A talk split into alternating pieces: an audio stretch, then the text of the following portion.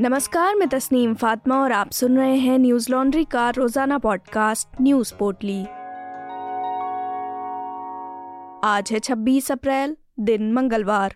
बुधवार 27 अप्रैल को उत्तराखंड के रुड़की में होने वाली धर्म संसद को लेकर सुप्रीम कोर्ट ने सख्त टिप्पणी की है। चेतावनी देते हुए कोर्ट ने कहा कि अगर इसमें हेट स्पीच को रोका नहीं गया तो इसके लिए मुख्य सचिव जिम्मेदार होंगे और हम मुख्य सचिव को अदालत में तलब करेंगे। मीडिया रिपोर्ट्स के मुताबिक सुप्रीम कोर्ट देश के अलग अलग हिस्सों में हुई धर्म संसद के दौरान मुस्लिम समुदाय के खिलाफ दिए गए आपत्तिजनक बयानों की जाँच की मांग वाली याचिकाओं पर सुनवाई कर रहा है। याचिकाकर्ताओं ने हरिद्वार, दिल्ली, ऊना और अब रुड़की में होने वाली धर्म संसद का मसला कोर्ट के सामने रखा है। एनडीटीवी की खबर के मुताबिक उत्तराखंड के मुख्य सचिव को हालात रिकॉर्ड में रखने और आवश्यकता पड़ने पर अधिकारियों द्वारा किए गए सुधारात्मक उपायों पर हलफनामा दाखिल करने के आदेश दिए गए हैं। जस्टिस ए एम खानविलकर ने कहा कि सरकार भरोसा तो दे रही है, लेकिन ज़मीन पर ऐसा दिखाई नहीं दे रहा। सुनवाई के दौरान कपिल सिब्बल ने बुधवार को रुड़की में होने वाली धर्म संसद पर रोक की मांग की थी। जी न्यूज़ की खबर के मुताबिक याचिकाकर्ताओं की ओर से पेश हुए वरिष्ठ वकील कपिल सिब्बल ने कहा कि देश भर में ऐसी धर्म संसद आयोजित हो रही हैं। हिमाचल के ऊना में 17 से 19 अप्रैल के बीच धर्म संसद हुई। हमने एसपी और कलेक्टर से इसे रोकने के लिए बोला, लेकिन उन्होंने कुछ नहीं किया। सुनवाई के दौरान हिमाचल सरकार के वकील की ओर से कोर्ट को आश्वस्त करने की कोशिश की गई कि उन्होंने इस धर्म संसद के होने से पहले और बाद में ज़रूरी कदम उठाए। कोर्ट ने इस पर राज्य सरकार से हलफनामा दायर करने को कहा है। बता दें कि देश के अलग अलग हिस्सों में चल रहे कथित धर्म संसद में खुलकर मुस्लिम समुदाय पर कमेंट किए जाते हैं। उनकी हत्या करने की बात की जाती है, उन्हें दुश्मन बताया जाता है। इसकी शुरुआत हरिद्वार से हुई। बीते साल 17 से 19 दिसंबर को यहाँ के वेद निकेतन में हुई धर्म संसद में पूर्व प्रधानमंत्री मनमोहन सिंह को गोली मारने की धमकी के साथ साथ हिंदू राष्ट्र की स्थापना के लिए मुसलमानों का संहार करने की बात कही गई। घटना का वीडियो वायरल हो गया था, जिसके बाद स्थानीय युवक ने मामला दर्ज कराया। जिस पर कार्रवाई करते हुए पुलिस ने स्वामी यति नरसिंहानंद और मुस्लिम से हिंदू बने जितेंद्र त्यागी को गिरफ़्तार किया था। यति को जमानत मिल गई है, वहीं त्यागी अभी भी जेल में बंद हैं। जेल से आने के बाद भी यति ने आपत्तिजनक बयान देने बंद नहीं किए और दिल्ली के बुराड़ी में आयोजित धर्म संसद में शामिल हुए। हरिद्वार और बुराड़ी में हुई धर्म संसद को लेकर न्यूज़ लॉन्ड्री ने डिटेल रिपोर्ट की थी, जिसे आप न्यूज़ लॉन्ड्री की वेबसाइट पर पढ़ सकते हैं। आप जानते हैं कि इस तरह की रिपोर्ट करने के लिए संसाधनों की ज़रूरत होती है। न्यूज़ लॉन्ड्री किसी से विज्ञापन नहीं लेता, न सरकार से और न ही कॉरपोरेट से। हम आपके सहयोग से काम करते हैं। ऐसे में न्यूज़ लॉन्ड्री को सहयोग दें और मीडिया को आज़ाद रखने में अपनी भूमिका निभाएँ। चुनावी रणनीतिकार प्रशांत किशोर ने कांग्रेस में शामिल होने से इनकार कर दिया है। पहले कांग्रेस महासचिव रणदीप सुरजेवाला ने इसकी जानकारी दी और अब प्रशांत किशोर ने ट्वीट करके बताया कि उन्होंने कांग्रेस में शामिल होने से क्यों इनकार किया। उन्होंने ट्वीट में लिखा, मैंने एम्पावर्ड एक्शन ग्रुप के हिस्से के रूप में पार्टी में शामिल होने और चुनावों की ज़िम्मेदारी लेने के कांग्रेस के प्रस्ताव को अस्वीकार कर दिया है। मेरी विनम्र राय ये है कि मुझसे ज़्यादा पार्टी के नेतृत्व और सामूहिक इच्छा शक्ति की ज़रूरत है, ताकि परिवर्तनकारी सुधारों के माध्यम से संरचनात्मक समस्याओं को ठीक किया जा सके, जिसकी जड़ें काफ़ी गहरी हैं। बीबीसी की खबर के मुताबिक, पिछले दिनों प्रशांत किशोर ने सोनिया गांधी के सामने एक प्रेजेंटेशन रखा था। माना जा रहा था कि उन्होंने पार्टी के लिए 2024 के चुनावों का रोड मैप तैयार किया था। सोनिया गांधी ने प्रशांत किशोर को पार्टी में जगह देने को लेकर एक समिति गठित की थी। माना जा रहा था कि समिति के कई सदस्य प्रशांत किशोर के अलग अलग पार्टियों से जुड़ने और उनकी विचारधारा पर सवाल उठा रहे थे। लेकिन रणदीप सुरजेवाला के ट्वीट के मुताबिक पार्टी अध्यक्ष सोनिया गांधी ने उन्हें न्योता दिया था। सुरजेवाला ने ट्वीट में कहा कि प्रशांत किशोर के प्रेजेंटेशन और उनके साथ चर्चा के बाद कांग्रेस अध्यक्ष सोनिया गांधी ने एक्शन ग्रुप 2024 का गठन किया है। सोनिया गांधी ने प्रशांत किशोर को इस ग्रुप के सदस्य के तौर पर पार्टी में शामिल होने का न्योता दिया था, जिसमें कुछ तय जिम्मेदारियाँ थीं। सुरजेवाला ने ट्वीट में बताया कि प्रशांत किशोर ने इससे इनकार कर दिया है। उन्होंने लिखा हम उनके प्रयासों और पार्टी को दिए गए उनके सुझावों की सराहना करते हैं। लाउड स्पीकर विवाद के बीच योगी सरकार ने एक बड़ी घोषणा की है। सरकार ने उत्तर प्रदेश में मंदिर मस्जिद सहित सभी धर्म स्थलों पर कम आवाज़ में लाउड स्पीकर बजाने को कहा है। तय मानकों से अधिक आवाज़ में लाउड स्पीकर बजाने पर यानी नियमों का उल्लंघन करने पर उन्हें उतारने का भी आदेश दिया है। लाइव हिंदुस्तान की खबर के मुताबिक अब तक 100 से अधिक लाउड स्पीकर उतारे जा चुके हैं, जबकि हज़ारों की आवाज़ को कम किया जा चुका है। सरकार ने ऐसे धर्म स्थलों की थानेवार सूची बनाने का आदेश दिया है। पिछले दिनों रामनवमी और हनुमान जयंती के मौके पर देश के विभिन्न हिस्सों में हिंसा हुई थी। कुछ दिन पहले ही सीएम योगी ने त्योहारों पर शांति बनाए रखने के लिए सभी पुलिस अधिकारियों की छुट्टियाँ 4 मई तक रद्द कर दी थीं।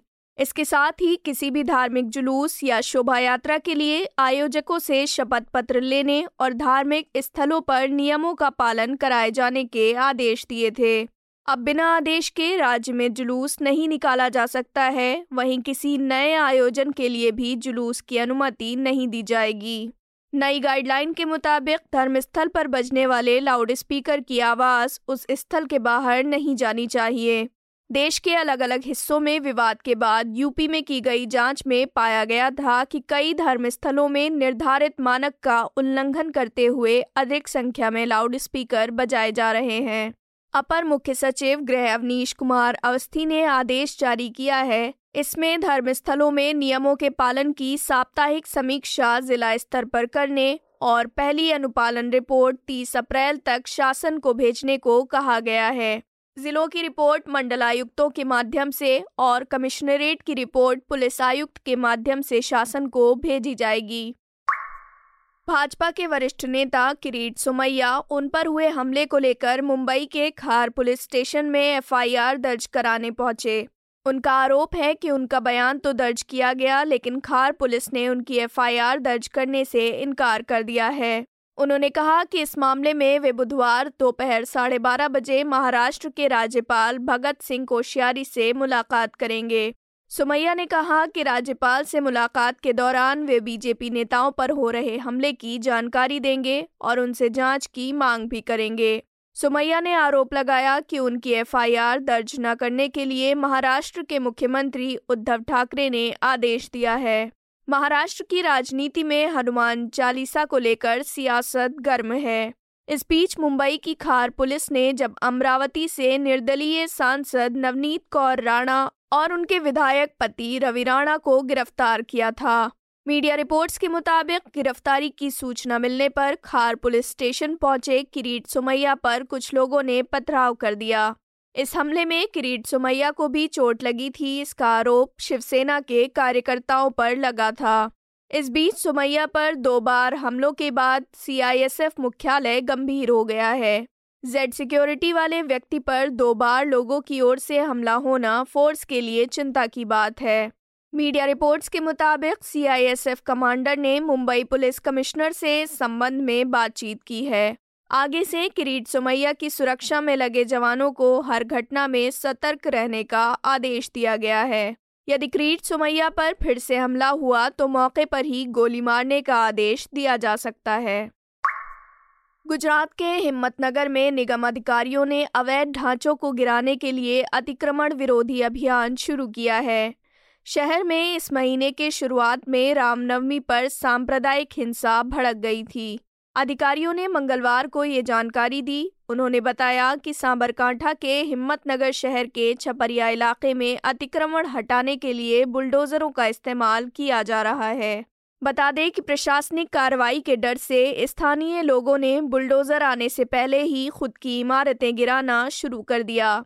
एनडीटीवी की खबर के मुताबिक पुलिस अधीक्षक विशाल वाघेला ने कहा, नगर निगम ने छपरिया इलाके में अतिक्रमण ढहाने का काम शुरू कर दिया है। ये स्थान उस जगह के निकट है जहाँ रामनवमी पर सांप्रदायिक हिंसा हुई थी। क्षेत्र में पर्याप्त सुरक्षा व्यवस्था की गई है। गौरतलब है कि 10 अप्रैल को छपरिया इलाके में उस वक्त हिंसा हुई जब दो समुदायों के लोगों ने एक दूसरे पर पथराव कर दिया। इन घटनाओं में कुछ लोग घायल हो गए थे। इस हिंसा के मामले में करीब 20 लोगों की गिरफ्तारी की गई थी। पिछले काफ़ी दिनों से चर्चा में रहने के बाद एलॉन मस्क ने माइक्रो ब्लॉगिंग वेबसाइट ट्विटर को खरीद लिया है। उन्होंने ट्विटर को खरीदने के लिए चवालीस बिलियन डॉलर यानी तीन हज़ार तीन सौ अड़सठ अरब रुपए की डील की। ट्विटर के स्वतंत्र बोर्ड के चेयरमैन ब्रेड टेलर ने भारतीय समय के मुताबिक रात बारह बजकर चौबीस मिनट पर एक प्रेस रिलीज़ में मस्क के साथ हुई डील के बारे में जानकारी दी। दैनिक भास्कर की खबर के मुताबिक मस्क को ट्विटर के हर शेयर के लिए चार हज़ार एक सौ अड़तालीस रुपए चुकाने होंगे। उनके पास पहले से ही ट्विटर में नौ प्रतिशत की हिस्सेदारी मौजूद है। वे ट्विटर के सबसे बड़े शेयर होल्डर हैं। ताज़ा डील के बाद उनके पास कंपनी की 100 प्रतिशत हिस्सेदारी होगी और ट्विटर उनकी प्राइवेट कंपनी बन जाएगी। एलॉन मस्क के मालिकाना हक वाली कंपनी बनने के बाद ट्विटर के सभी शेयर होल्डर्स को हर शेयर के बदले चौवन दशमलव दो शून्य डॉलर, यानी चार हज़ार एक सौ अड़तालीस रुपये कैश दिए जाएँगे।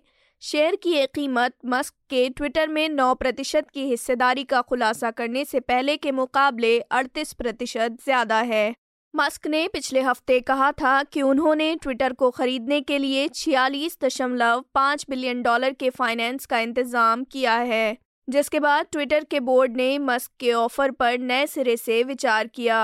रविवार को मस्क के ऑफ़र पर चर्चा के लिए ट्विटर के बोर्ड की एक अहम बैठक भी हुई थी। एलॉन मस्क ने कथित तौर पर जनवरी 2022 से ट्विटर में शेयर खरीदना शुरू कर दिया था।